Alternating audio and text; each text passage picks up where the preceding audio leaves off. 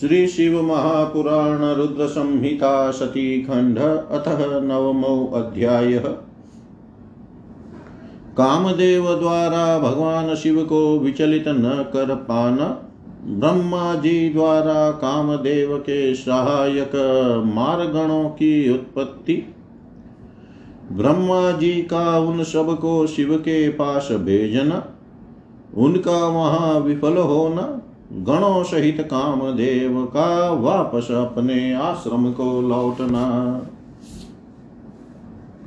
ब्रह्मवाच, तस्मिन् गते शानुचरे शिवस्थानं च मन्मथे, चरित्रं भवच्चित्रं तच्छृणुष्व मुनीश्वर।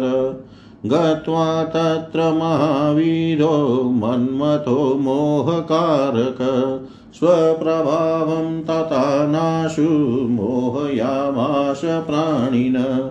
वसन्तोऽपि प्रभावं स्वं चकारहरमोहनं।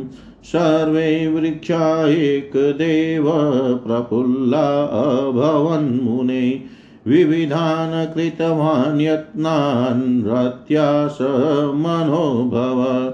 जीवाः सर्वे वशम्याता स गणेशः शिवो नहि।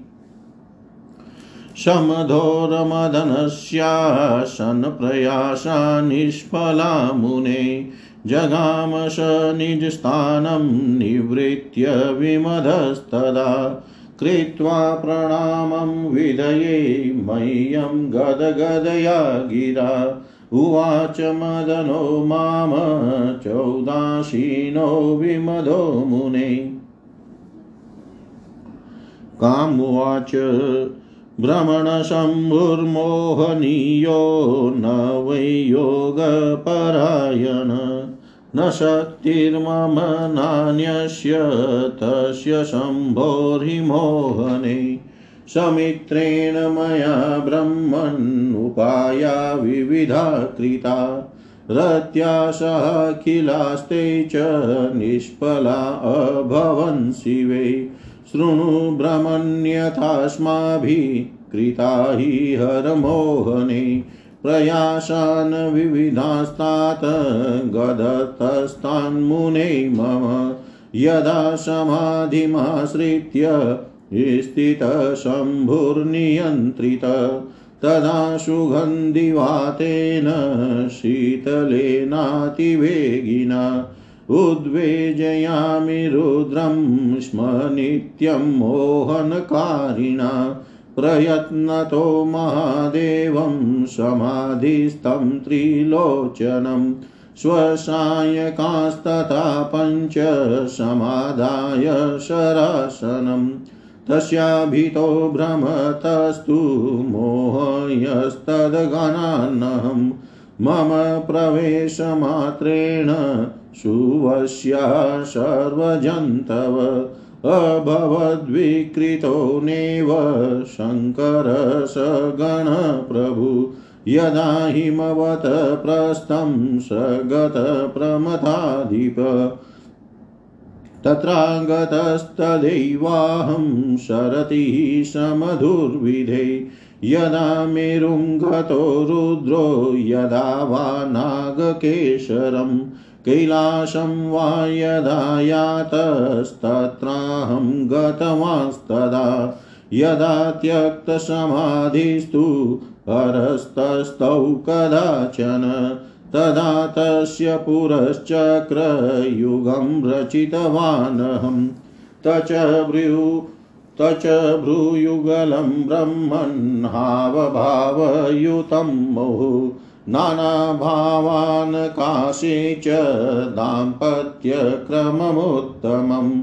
नीलकण्ठं महादेवं सगणं तत्पुरस्थिता। अकाशुमोहितं भावं मृगाश्च पक्षिणस्तथा मयूरमिथुनं तत्राकाशिद्भावं रसोत्सुकम् विविधां गतिमाश्रित्य पार्श्वैतस्य पुरस्तथा नालभदविवरं तस्मिन् कदाचिदपि मच्छर सत्यं ब्रवीमि लोकेश, मम शक्तिर्न मोहने मधुरप्यकरोत्कर्मं युक्तं यत्तस्य मोहने।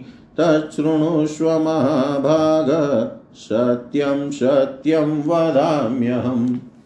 चम्पकान् बालान् कारणान् पाटलास्तथा। नागकेशरपुत्रान् गान् नागकेशरपुत्रागान् किं सुकान्त केतकान् वरान् नागकेशरपुत्रागान् किं सुकान् केतकान् वरान् मालतीमलिकार्पणभारान् कुरमकास्तताम् उत्फुल्लयति तत्र स्म यत्र तिष्ठति वैहर।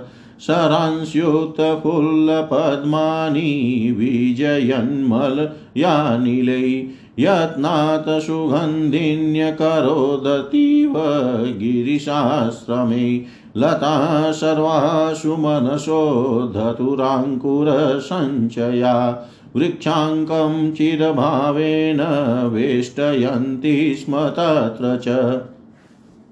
तान् वृक्षांश्च सुपुष्पौघान्तैः सुगन्धिसमीरणै दृष्ट्वा कामवशं याता मुनयोऽपि परे किमु।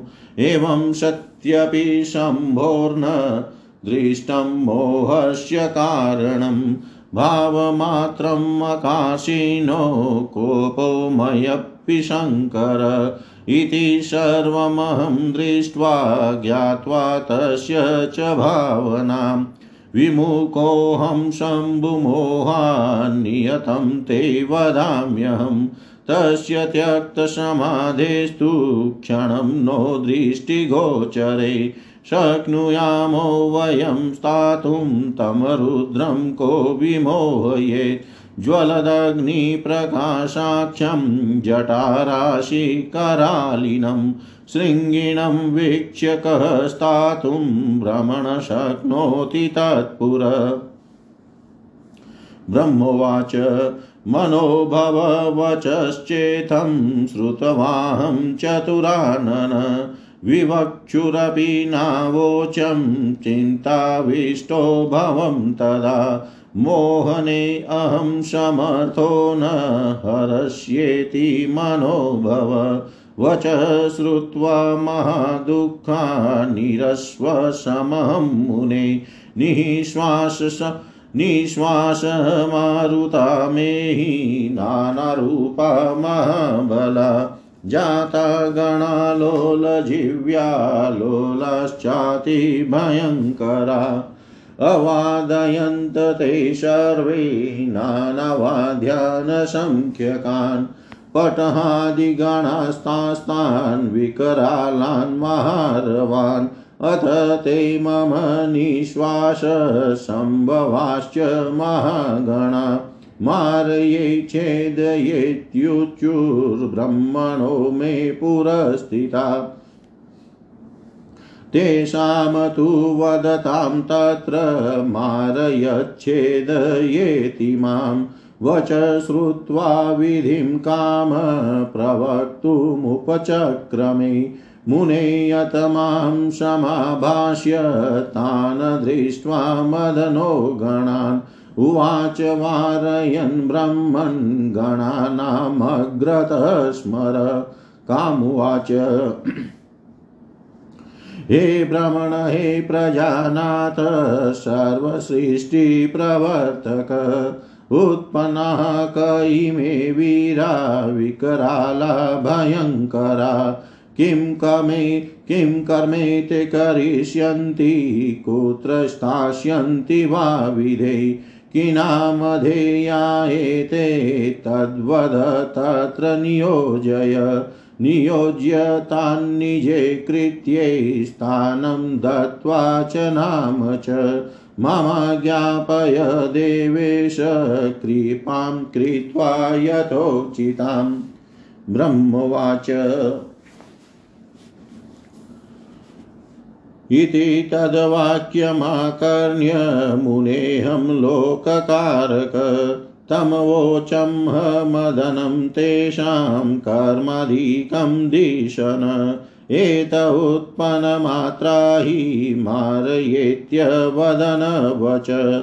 मुहुर्मुहुरतोऽमीषां नाम मारेति जायताम्। सदैव विघ्नं जन्तूनां करिष्यन्ति गणा इमे विना निजार्चनं काम, नानाकाम्रतात्मनां तवानुगमनं कर्म, मुख्यमेषां मनोभव सहायिनो भविष्यन्ति सदा तव न संशय। यत्र यत्र भवान्याता स्वकर्मार्थं यदा यदा गतारस्तत्र तत्रैतैषायार्थं तदा तदा चित्तभ्रान्तिं करिष्यन्ति त्वदस्त्रवशवर्तिनां। ज्ञानिनां ज्ञानमार्गं च विघ्नयिष्यन्ति सर्वथा। ब्रह्मवाच। इत्याकर्ण्यवचो मे हि स मनोभव। किञ्चित् प्रसन्नवदनो बभूव मुनिषत्तम श्रुत्वा ते अपि गणाः, सर्वे मदनं माँ च सर्वत। परिवार्य यथा कामं तस्तुस्तत्र निजाकृतिम्। अथ ब्रह्मास्मरं प्रीत्या गदं मे कुरु शासनम् एभिः स एव गच्छ, त्वं पुनश्च हरमोहने। मनादाय यत्नानि कुरु मोहो भवेद्यथा शम्भोर्धारग्रहणहेतवे। इत्याकर्ण्यवच काम प्रोवाच वचनं पुनः। देवर्षै गौरवं मत्वा प्रणम्य विनयेन माँ। काम उवाच। मया सम्यक् कृतं कर्म मोहने तस्य यत्नत, तन्मोहो नाभवत्तात न भविष्यति नाधुना। तव वाग्गौरवं मत्वा दृष्ट्वा मारगणानपि गमिष्यामि पुनस्तत्र सदारोहं त्वदाज्ञया। मनो निश्चितमेतद्धि तन्मोहो न भविष्यति। भस्म कुर्यान् मे देहम् इति शङ्कास्ति मे विधे। इत्युक्त्वा समधुकाम सरति स भयस्तदा। ययो मार्गणैः सार्धं शिवस्थानं मुनीश्वर, पूर्ववत् स्वप्रभावं च चक्रे मनसि जस्तदा, बहुपायं स हि मधुर्विविधां बुद्धिमावहम्। उपायं स चकाराति तत्र मार्गणोऽपि च मोहो भवन्न वै शम्भोरपि कश्चित् परात्मन निवृत्य पुनरायातो मम स्थानं स्मरस्तदा। आशिनमार्गणो गर्वो हर्षो मेऽपि पुरस्थित। कामः प्रोवाच माँ तात, प्रणम्य च निरुत्सव। स्थित्वा मम पुरो गर्वो मारेश्च मधुना तदा कृतं पूर्वादधिकतधकर्म तन्मोहने विधे। नाभवत्तस्य मोहोऽपि कश्चिद्धयान् रतात्मन न दग्धा मे तनुश्चेव तत्र तेन दयालुना। कारणं पूर्वपुण्यं च निर्विकार स वै प्रभु। चेद्वरस्ते हरो भार्यां गृहिण्यादिति पद्मज परोपायं कुरु तद्धा विगर्व इति मे मति। ब्रह्मवाच, इत्युक्त्वा सपरिवारो ययो कामश्वमाश्रमम् प्रणम्य माँ स्मरन् शम्भुं गर्वदं दीनवत्सलं। प्रणम्य माँ स्मरन् शम्भुं गर्वदं दीनवत्सलं। जय जय श्री शिवमहापुराणे द्वितीयायां रुद्रसंहितायां द्वितीयै शतिखण्डे सत्युपाख्याने कामप्रभावमार्गणोत्पत्तिवर्णनं नाम नवमोऽध्यायः सर्वं श्रीशां सदाशिवार्पणम् अस्तु। ॐ विष्णवे नमः, ॐ विष्णवे नमः, ॐ विष्णवे नमः। नवमो अध्याय, हिंदी भावार्थ ब्रह्मा जी बोले, हे मुनीश्वर, अनुचरों के साथ उस काम के शिव स्थान में पहुँच जाने पर अद्भुत चरित्र हुआ, उसे सुनिए। सभी लोगों को मोहित करने वाले उस महावीर काम ने वहाँ पहुंचकर अपना प्रभाव फैला दिया और सभी प्राणियों को मोहित कर लिया। हे मुने, वसंत ने भी महादेव जी को अपना मोहित करने वाला प्रभाव दिखाया, जिससे समस्त वृक्ष एक साथ ही फूलों से लद गए। उस समय काम ने रति के साथ शिव को मोहित करने के लिए अनेक यत्न किए, जिससे सभी जीव उसके वशीभूत हो गए, किंतु गणों सहित शिव जी उसके वश में नहीं हुए। हे मुने, इस प्रकार चेष्टा करते हुए जब वसंत सहित उस काम के समस्त प्रयत्न निष्फल हो गए, तब वह अहंकार रहित हो गया और लौट कर अपने स्थान पर चला गया।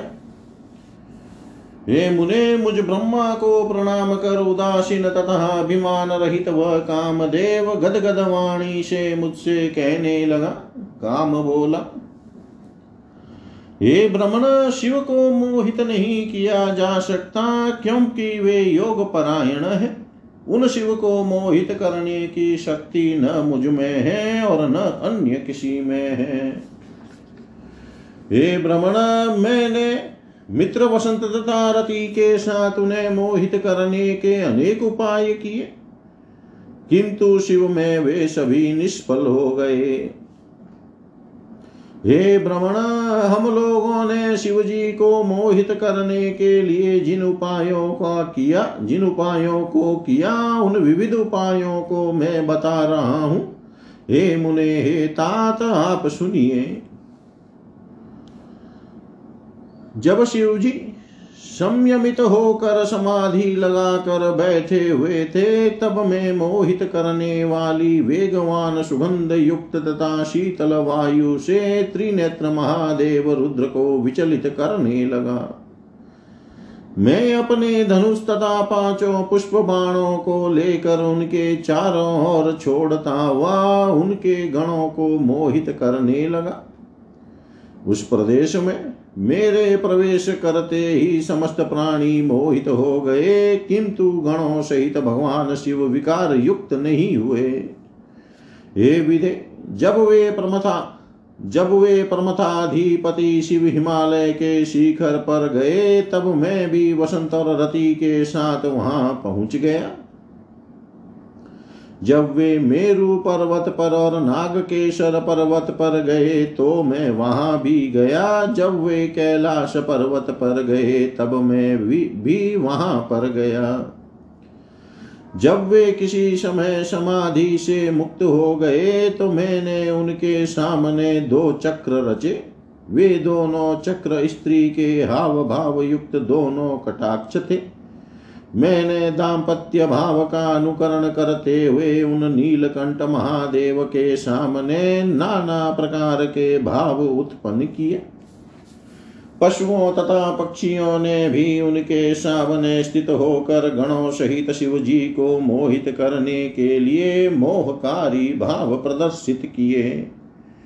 रसोत्सुक हुए मयूर के जोड़े ने अनेक प्रकार की गतियों का सहारा लेकर विविध प्रकार के भाव उनके आगे पीछे प्रदर्शित किए। किंतु मेरे बाणों को कभी भी अवकाश नहीं मिला। मैं यह सत्य कह रहा हूँ, हे लोके शिव जी को मोहित करने की शक्ति मुझमें नहीं है। इस वसंत ने भी उन्हें मोहित करने के लिए जो जो उचित उपाय किए हैं, हे महाभाग, उन्हें आप सुने, मैं सत्य सत्य कह रहा हूँ। इस वसंत ने श्रेष्ठ चंपक केसर बाल, इलायची, कटहल गुलाब, नाग केसर पुनाग किंसुक केतकी, मालती, मल्लिका, पर्णभार एवं कुर्बक आदि पुष्पों को जहाँ भी शिव जी बैठते थे, वहीं विकसित कर दिया। इस वसंत ने शिव जी के आश्रम के में तालाब के सभी फूले हुए कमलों को मलय पवनों से यत्न पूर्वक अत्यंत सुगंधित कर दिया। सभी लताएँ फूल से युक्त और अंकुर समूह के साथ सनिकट के वृक्षों में बड़े प्रेम से लिपट गई। सुगंधित पवनों से खिले हुए फूलों से युक्त उन वृक्षों को देख कर मुनि भी काम के वशीभूत हो गए, फिर अन्य की तो बात ही क्या? इतना होने पर भी मैंने शंकर जी के मोहित होने का न कोई लक्षण देखा, न तो उनमें कोई काम का भाव ही उत्पन्न हुआ। इतना सब कुछ करने पर भी शंकर ने मेरे ऊपर रंच मात्र भी क्रोध नहीं किया। इस प्रकार सब कुछ देख कर तथा उनकी भावना को जान कर मैं शिव जी को मोहित करने के प्रयास से विरत हो गया। उसका कारण आपसे निवेदन कर रहा हूँ। समाधि छोड़ देने पर हम लोग उनकी दृष्टि के सामने क्षण मात्र भी टिक नहीं सकते। उन रुद्र को कौन मोहित कर सकता है? हे भ्रमण जलती हुई अग्नि के समान प्रकाशित नेत्रों वाले तथा जटा धारण करने में महाविकराल उन कैलाश पर्वत निवासी शिव जी को देख कर उनके सामने कौन खड़ा रह सकता है? ब्रह्मा जी बोले, इस प्रकार काम के वचन को सुनकर मैं चतुरानन्न ब्रह्मा चिंता मग्न हो गया और बोलने की इच्छा करते हुए भी कुछ बोल न सका।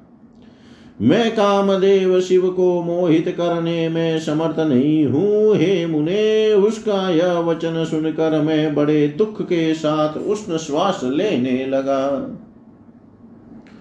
उस समय मेरे निश्वास अनेक रूपों वाले महाबलवान, लपलपाती जीव वाले, चंचल और अत्यंत भयंकर गणों के रूप में परिणत हो गए।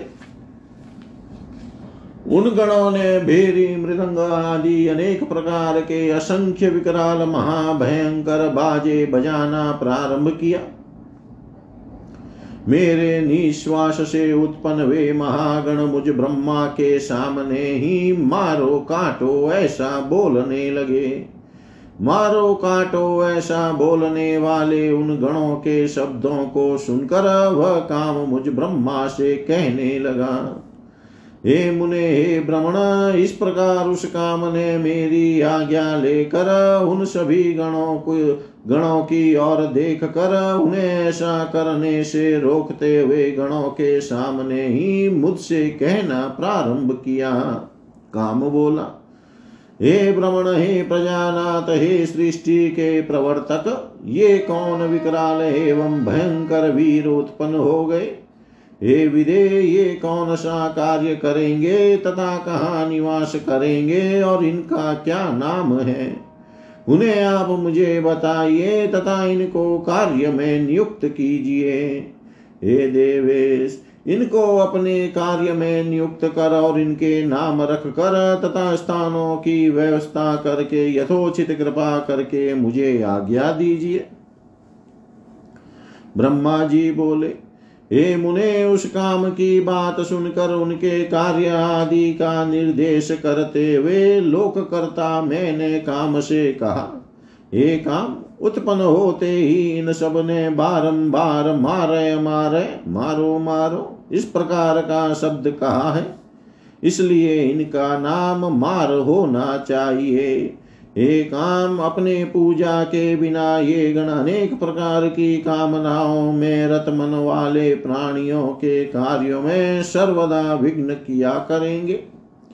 हे कामदेव, तुम्हारे अनुकूल रहना ही इनका मुख्य कार्य होगा और ये तुम्हारी सहायता में सदा तत्पर रहेंगे, इसमें संशय नहीं है।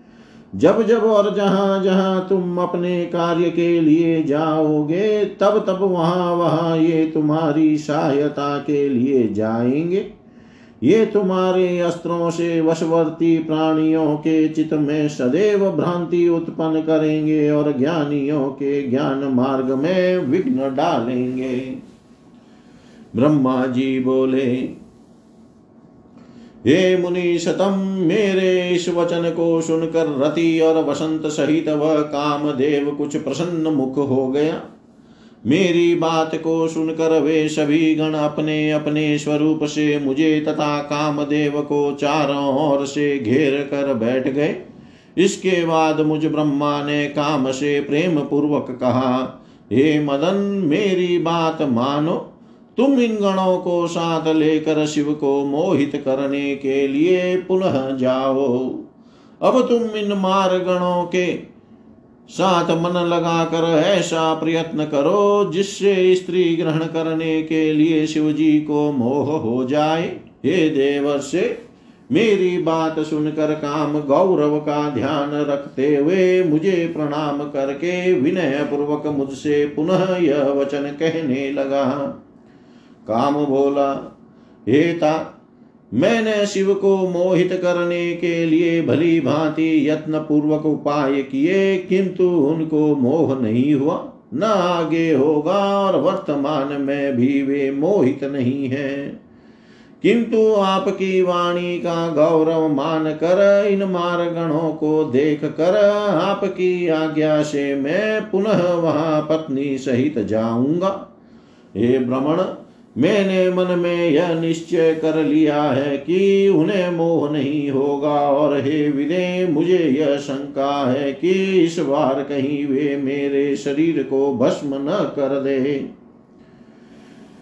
हे मुनीश्वर ऐसा कहकर वह कामदेव वसंत रति तथा मारगणों के, के उस मारगणों को साथ लेकर भयपूर्वक शिव जी के स्थान पर गया। वहाँ जाकर कामदेव ने पहले के समान ही अपना प्रभाव दिखाया, तथा वसंत ने भी अनेक प्रकार की बुद्धि का प्रयोग करते हुए बहुत उपाय किए।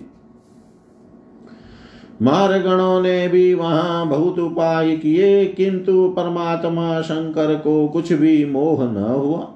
तब वह कामदेव लौट कर पुनः मेरे पास आया। समस्त मारगण भी अभिमान रहित तथा उदास होकर मेरे सामने खड़े हो गए। एतात तब उदास और गर्व रहित कामदेव ने मारगणों तथा वसंत के साथ मेरे सामने खड़े होकर प्रणाम करके मुझे कहा, हे विदे, मैंने शिव जी को मोहित करने के लिए पहले से भी अधिक प्रयत्न किया। किंतु ध्यानरत चित वाले उन शिव को कुछ भी मोह नहीं हुआ।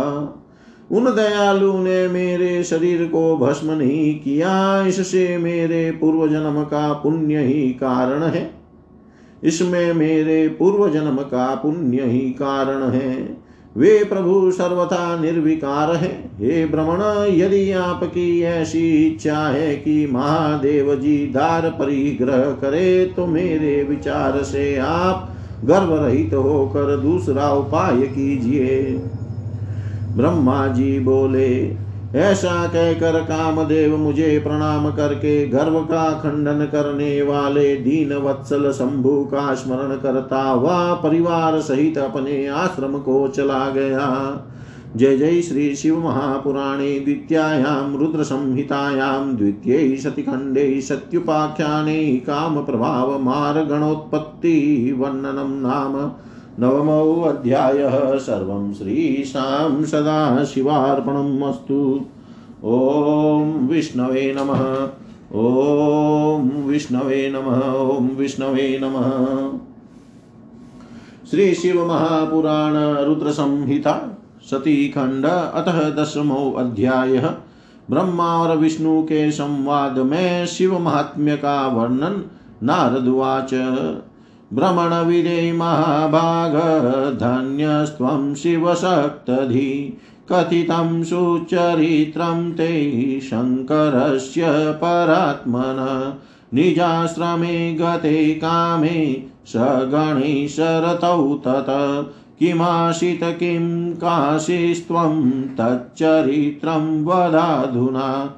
ब्रह्मोवाच शृणु नारदसुप्रीत्या चरित्रं शशिमौलिन, यस्य श्रवणमात्रेण निर्विकारो भवे नर। निजाश्रमं गते कामे परिवारसमन्विते यद् बभूव तदा जातं तच्चरित्रं निबोध मे नष्टोऽभुनारदमद्दो विस्मयोऽभूच मे हृदि। निरानन्दस्य च मुने अपूर्णे निजमनोरथे अशोचं बहुधा चिते गृह्णीयात् स कथं स्त्रियम् निर्विकारो जितात्मा स शङ्करो योगतत्पर।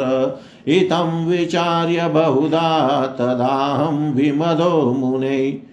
हरिं हरिं तं सोस्मरं भक्त्या शिवात्मानं स्वदेहदम् अस्तवं च शम्भुस्तोत्रैर्दीनवाक्यसमन्वितै तच्छ्रुत्वा भगवानाशु बभुवाभिर्हि मे पुरा। चतुर्भुजो अरविन्दाक्ष शङ्खपद्मगदाधर। लसत्पीतपटश्याम तनुर्भक्तप्रियो हरि। तं दृष्ट्वा तादृशमहं सुशरण्यं मुहुर्मुहुः। अस्तवं च पुनः प्रेम्णा बाष्पगदगदया गिरा। हरिराकर्ण्य तत्स्तोत्रं सुप्रसन्न उवाच माँ। दुःखहानिजभक्तानां ब्रह्माणं शरणं गतं हरिर्वाच विधे भ्रमणमहाप्राज्ञ, धन्यस्त्वं लोककारक। किमर्थं स्मरणं मेध्य कृतं च क्रियते नुति? किं जातं ते महदुःखं मदग्रे तद्वदाधुना? शमयिष्यामि तत्सर्वं नात्र कार्या विचारणा ब्रह्मोवाच इति विष्णोर्वच श्रुत्वा किञ्चिदुच्चवसितानन अवोचं वचनं विष्णुं प्रणम्य सुकृताञ्जलि। देवदेव रमानाथ मदवार्तां शृणु मानद। श्रुत्वा च करुणां कृत्वा हरदुःखं कमावह। रुद्रसम्मोहनार्थं हि कामं प्रेषितवानहं। परिवारयुतं विष्णोः समारं मधुबान्धवं चक्रुस्ते विविधोपायान् निष्फला अभवञ्च ते न भवतस्य सम्मोहो योगिनः समदर्शिन इत्याकर्ण्यवचो मेष हरिर्मा प्राह विस्मित। विज्ञाताखिलदो ज्ञानी शिवतत्त्वविशारद। विष्णुरुवाच, कस्मादेतोरिति मतिस्तव जाता पितामह। सर्वं विचार्यं सुधीया भ्रमणसत्यं हि तद्वद। ब्रह्मोवाच शृणुतात चरित्रं तत्तव माया विमोहिनी। तदधीनं जगत्सर्वं सुखदुःखादितत्परं। ययेव प्रेषितचाहं पापं कर्तुं समुद्यत। आशं तच्छृणु देवेश वदामि तव शासनात्। सृष्टिप्रारम्भसमये दशपुत्रा हि जज्ञिरे दक्षाध्यास्तनया चैका वाग्भवाप्यतिसुन्दरी। धर्मो वक्षस्थलात्, कामो मनसो अन्योऽपि देहत जातास्तत्र सुतां दृष्ट्वा मम मोहो भवधरे। कुदृष्ट्या तां समद्राक्षं तव माया विमोहित। तत्क्षणाद्धर आगत्य माम निन्दत्सुतानपि धिकारं कृतवान् सर्वान् निजं मत्वा परं प्रभुं। ज्ञानिनं, योगिनं, नाथं, भोगिनं विजितेन्द्रियं पुत्रो भूत्वा मम हरे निन्दन् माँ च समक्षत इति दुःखं महन्मेहि तदुक्तं तव सन्निधो गृहिण्याद्यदि पत्नीं स श्यामसुखी नष्टदुःखदी एतदर्थं समायात शरणं तव केशव ब्रह्मवाच इत्याकर्ण्यवचो मेहि ब्रह्मणो मधुसूदन विहस्य माँ द्रुतं प्राह हसयन् भवकारकं विष्णुरुवाच। विधे शृणु हि मद्वाक्यं सर्वं भ्रमनिवारणं, सर्वं वेदागमादीनां सम्मतं परमार्थत, महामूढमतिश्चाद्य सञ्जातोऽसि कथं विधे, वेदवक्तापि निखिललोककर्ता हि दुर्मति। जडता जडतां त्यज मन्दात्मनः कुरु त्वं नेदृशीं मतिं किं ब्रुवन्त्यखिला वेदास्तुत्या तत्स्मर सद्धिया रुद्रं जानासि दुर्बुद्धैश्वसुतं परमेश्वरं। वेदवक्तापि विज्ञानं विस्मृतं ते अखिलं विधे शङ्करं सुरसामान्यं मत्वा द्रोहं करोषि। सुबुधिर्विगता तेध्या विर्भूता कुमतिस्तथा तत्त्वसिद्धान्तमाख्यातं शृणु सद्बुद्धिमावह यथार्थं निगमाख्यातं निर्णीयं भवकारकं शिव सर्वस्वकर्ता हि भर्ता हर्ता परात्पर परब्रह्म परेशश्च निर्गुणो नित्य एव च। अनिर्देश्यो निर्विकार परमात्माद्वयोऽच्युत अनन्तोऽन्तकर स्वामी व्यापक परमेश्वर सृष्टिस्थितिविनाशानां कर्ता त्रिगुणभाग्विभु ब्रह्मविष्णुमहेशाख्यो रजसत्त्वतमः पर मायाभिनो निरीहश्च मायो मायाविशारद। सगुणोऽपि स्वतन्त्रश्च निजानन्दो विकल्पक। आत्मारामो हि निर्द्वन्द्वो भक्ताधीनसुविग्रह योगी योगरतो नित्यं योगमार्गप्रदर्शक। गर्वापहारि लोकेश सर्वदा दीनवत्सल। एतादृशो हि स्वामी स्वपुत्रं मन्यसे हितम् ईदृशं त्यज कुज्ञानं शरणं व्रजतस्य वै। भज सर्वात्मना शम्भुं सन्तुष्टसंविधास्यति। गृहिण्याच्छङ्करपत्नीं विचारो हृदि चेतव। शिवामुद्दिश्य सुतप कुरु भ्रमण शिवं स्मरन्। कुरु ध्यानं शिवायास्त्वं कामम् उद्दिश्य तं हृदि सा चेत् प्रसन्ना देवेशी सर्वं कार्यं विधास्यति कृत्वावतारं सगुणा यदि स्यान्मानुषी शिवा। कस्यचित् नया लोके सा तत्पत्नी भवेत् ध्रुवम् दक्षमाज्ञापय ब्रह्मन् तप कुर्यात् प्रयत्नत। तामुत्पादयितुं पत्नीं शिवार्थं भक्तितः स्वत।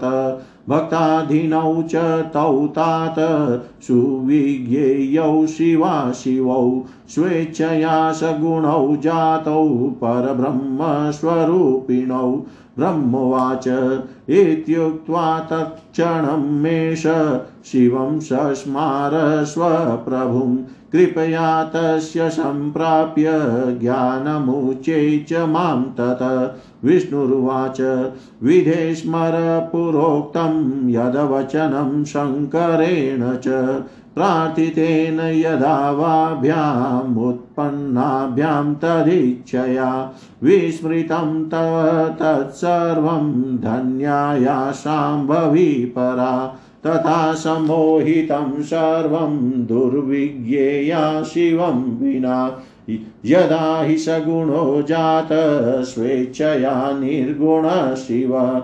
मामुत्पाद्य ततस्त्वां च स्वशक्त्या सुविहार्कृत। उपादिदेश त्वां शम्भु सृष्टिकार्यं तदा प्रभु। तत्पालनं च माँ भ्रमण सोमः श्रुतिकरो व्यय। तदा वामवेश्म सम्प्राप्तौ साञ्जलिनतमस्तकौ। भव त्वमसि सर्वेशोऽवतारी गुणरूपदृग इत्युक्तः प्राहस स्वामी विहस्य करुणान्वित। दिवमुद्वीक्ष्य सुप्रीत्या नानालीलाविशारद मद्रूपं परमं विष्णो ईदृशं ह्यङ्गतो विधे। प्रकटीभविता लोके नाम्ना रुद्रप्रकीर्तित पूर्णरूप समे पूज्य सदा वां सर्वकां कृत लयकर्ता गुणाध्यक्षो निर्विशेषसुयोकृत त्रिदेवापि मे रूपं हरपूर्णो विशेषत, उमाया अपि रूपाणि भविष्यन्ति त्रिधा सुतौ लक्ष्मीर्नाम हरे पत्नी ब्रह्मपत्नी सरस्वती पूर्णरूपा सती नाम रुद्रपत्नी भविष्यति। विष्णुरुवाच इत्युक्त्वान्तरहितो जात, कृपां कृत्वा महेश्वर, अभूतां सुखिना वावां स्वस्वकार्यपरायणो, समयं प्राप्य स स्त्री का वावां भ्रमणशङ्कर अवतीर्ण स्वयं रुद्र नामा कैलाससंश्रय अवतीर्णा शिवा भूत्सा सती नाम प्रजेश्वर। तदुत्पादनहेतोर्हि यत्नोऽथ कार्य एव वै। इत्युक्त्वान्तर्दधे विष्णु कृत्वा स करुणां परां प्राप्नुवं प्रमुदं चातं यदिकं गतमत्सर। प्राप्नुवं प्रमुदं चात यदिकं गतमत्सर।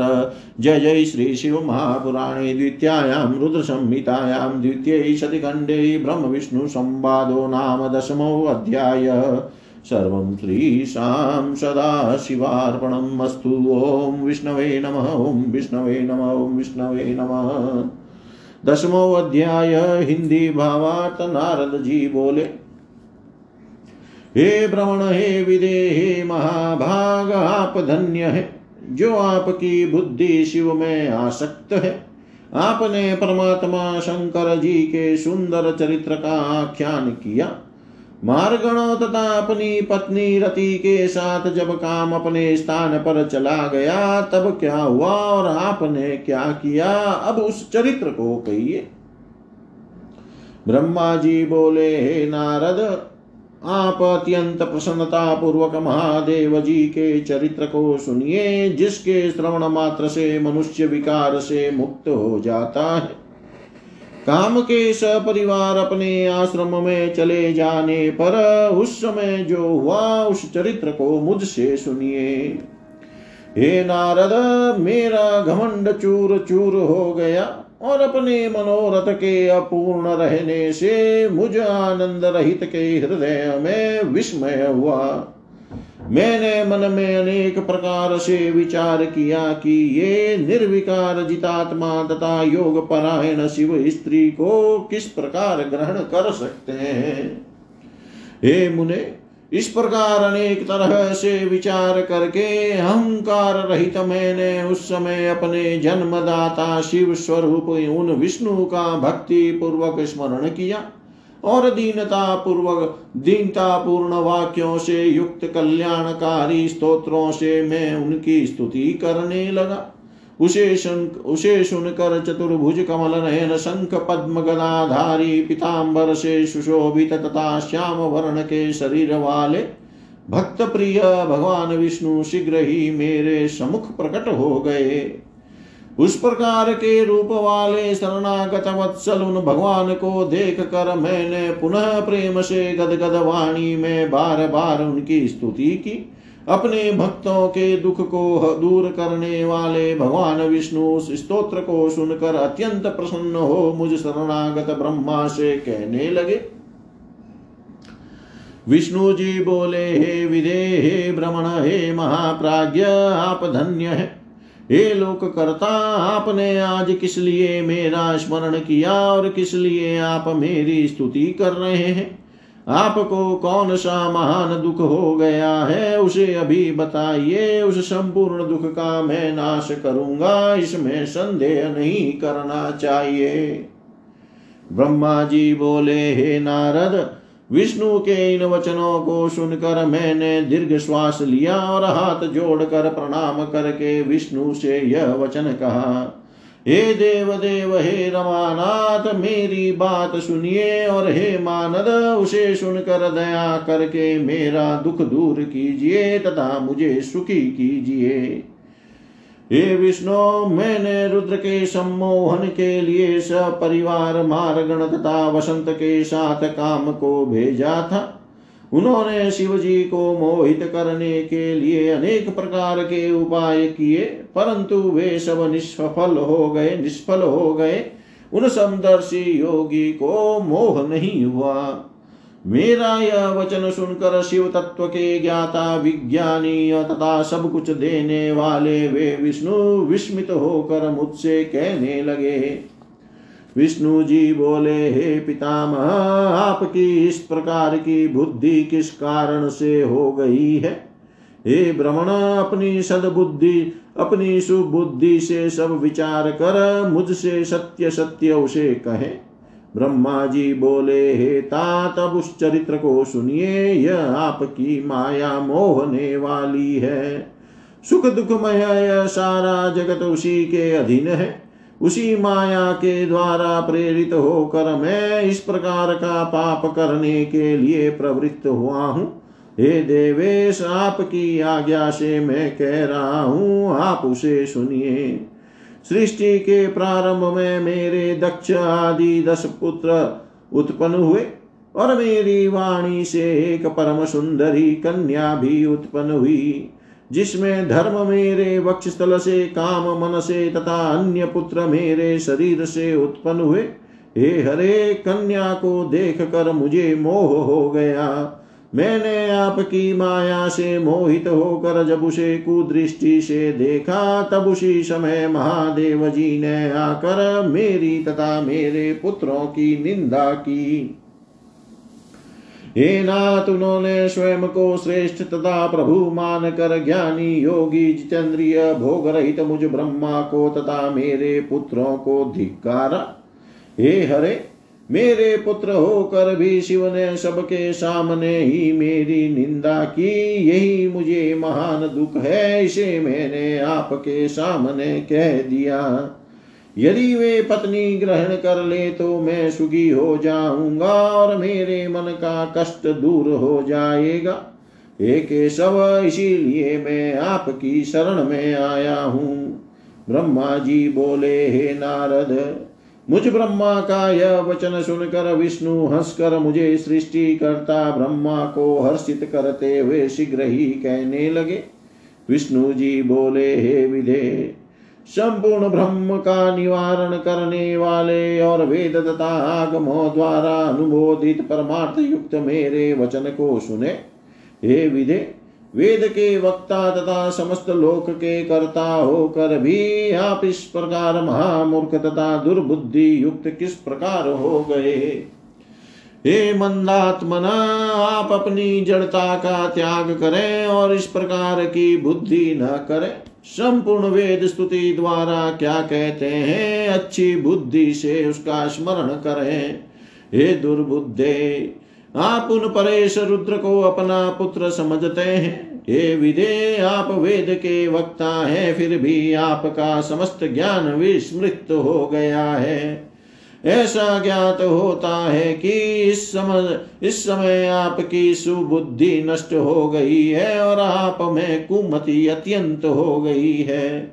जो आप शंकर को सामान्य देवता समझकर उनसे द्रोह कर रहे हैं, हे ब्रह्मण, निर्णय करके वेदों में वर्णित किया गया जो कल्याण कारक तत्व सिद्धांत कहा गया है, उसे आप सुनिए और सद्बुद्धि रखिए।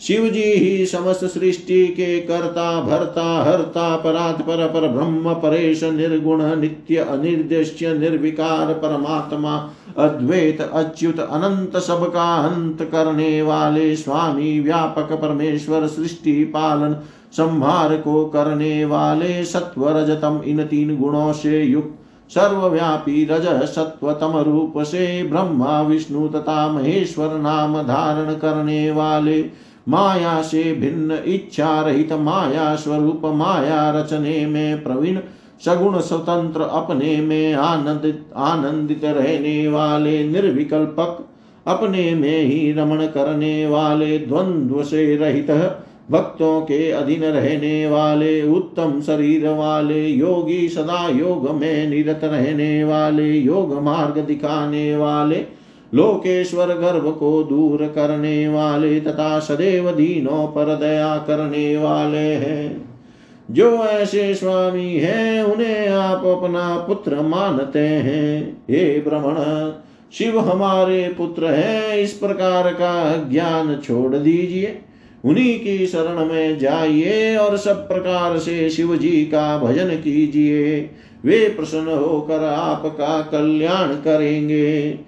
यदि आपका यह विचार है कि शिव जी अवश्य दार परिग्रह करे तो शिव जी का स्मरण करते हुए आप शिवा को उद्देश्य करके कठोर तप कीजिए। आप अपनी इच्छा को हृदय में धारण कर भगवती शिवा का ध्यान कीजिए।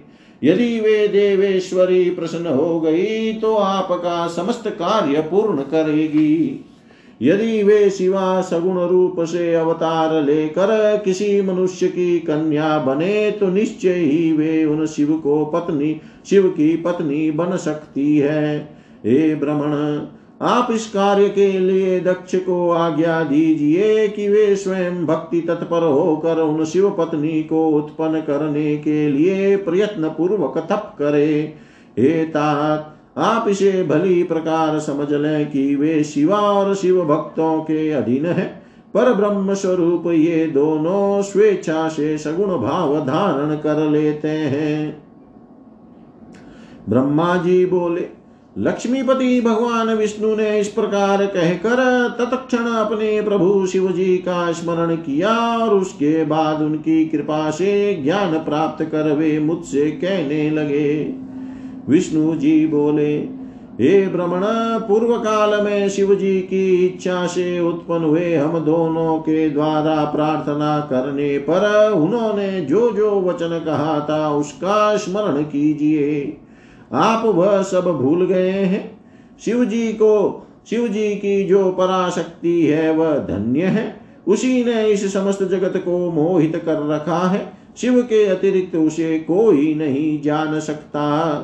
हे ब्रह्मण, जब निर्गुण शिव जी ने अपनी इच्छा से सगुण रूप धारण किया था, उस समय मुझे तथा आपको उत्पन्न करके अपनी शक्ति के साथ उत्तम विहार करने वाले सृष्टि करता अविनाशी परमेश्वर, उन शंभु ने आपको आपको सृष्टि कार्य के लिए तथा मुझे उसके पालन के लिए आदेश दिया। उसके बाद हम दोनों ने हाथ जोड़कर विनम्र होकर निवेदन किया कि आप सर्वेश्वर होकर भी सगुण रूप धारण कर अवतार लीजिए। ऐसा कहने पर करुणा में तथा अनेक प्रकार की लीलाएँ करने में प्रवीण उन स्वामी शिव जी ने आकाश की ओर देख कर हँसते हुए प्रेम पूर्वक कहा, हे विष्णु मेरा ऐसा ही परम रूप ब्रह्मा जी के अंग से प्रकट होगा, जो लोक में रुद्र नाम से प्रसिद्ध होगा। वर, वह मेरा पूजनीय पूर्ण रूप, आप दोनों के समस्त कार्य को पूरा करने वाला, जगत का लय करता, सभी गुणों का अधिष्ठाता निर्विशेष तथा उत्तम योग करने वाला होगा। यद्यपि त्रिदेव मेरे स्वरूप है, किंतु हर मेरे पूर्ण रूप होंगे। इसी प्रकार हे पुत्रों, उमा के भी तीन प्रकार के रूप होंगे। लक्ष्मी, विष्णु की पत्नी, सरस्वती, ब्रह्मा की पत्नी और पूर्ण रूपा सती, रुद्र की पत्नी होगी। विष्णु जी बोले, हे भ्रमण भगवान महेश्वर ऐसा कहकर हम दोनों पर कृपा करके अंतर्धान हो गए। उसके बाद हम दोनों सुखी होकर अपने अपने कार्यों में लग गए। हे भ्रमण समय पाकर हम दोनों ने स्त्री ग्रहण कर ली, किंतु शंकर जी ने नहीं। वे रुद्र नाम से अवतीर्ण हुए हैं और कैलाश पर्वत पर रहते हैं। हे प्रजेश्वर, वे शिवा सती नाम से अवतीर्ण होंगी। अतः उन्हें उत्पन्न होने के लिए हम दोनों को यत्न करना चाहिए। परम कृपा करके वे विष्णु ऐसा कहकर अंतर्धान हो गए। तब मैं शिव जी के प्रति ईर्ष्या रहित होकर अत्यधिक प्रसन्न हो गया। जय जय श्री शिव महापुराणे द्वितीयायां रुद्र संहितायां द्वितीय विष्णु संवादो नाम दशमो अध्याय। सर्वं श्रीशां सदाशिवार्पणम् अस्तु। ॐ विष्णवे नम, ॐ विष्णवे नम, ॐ विष्णवे नमः।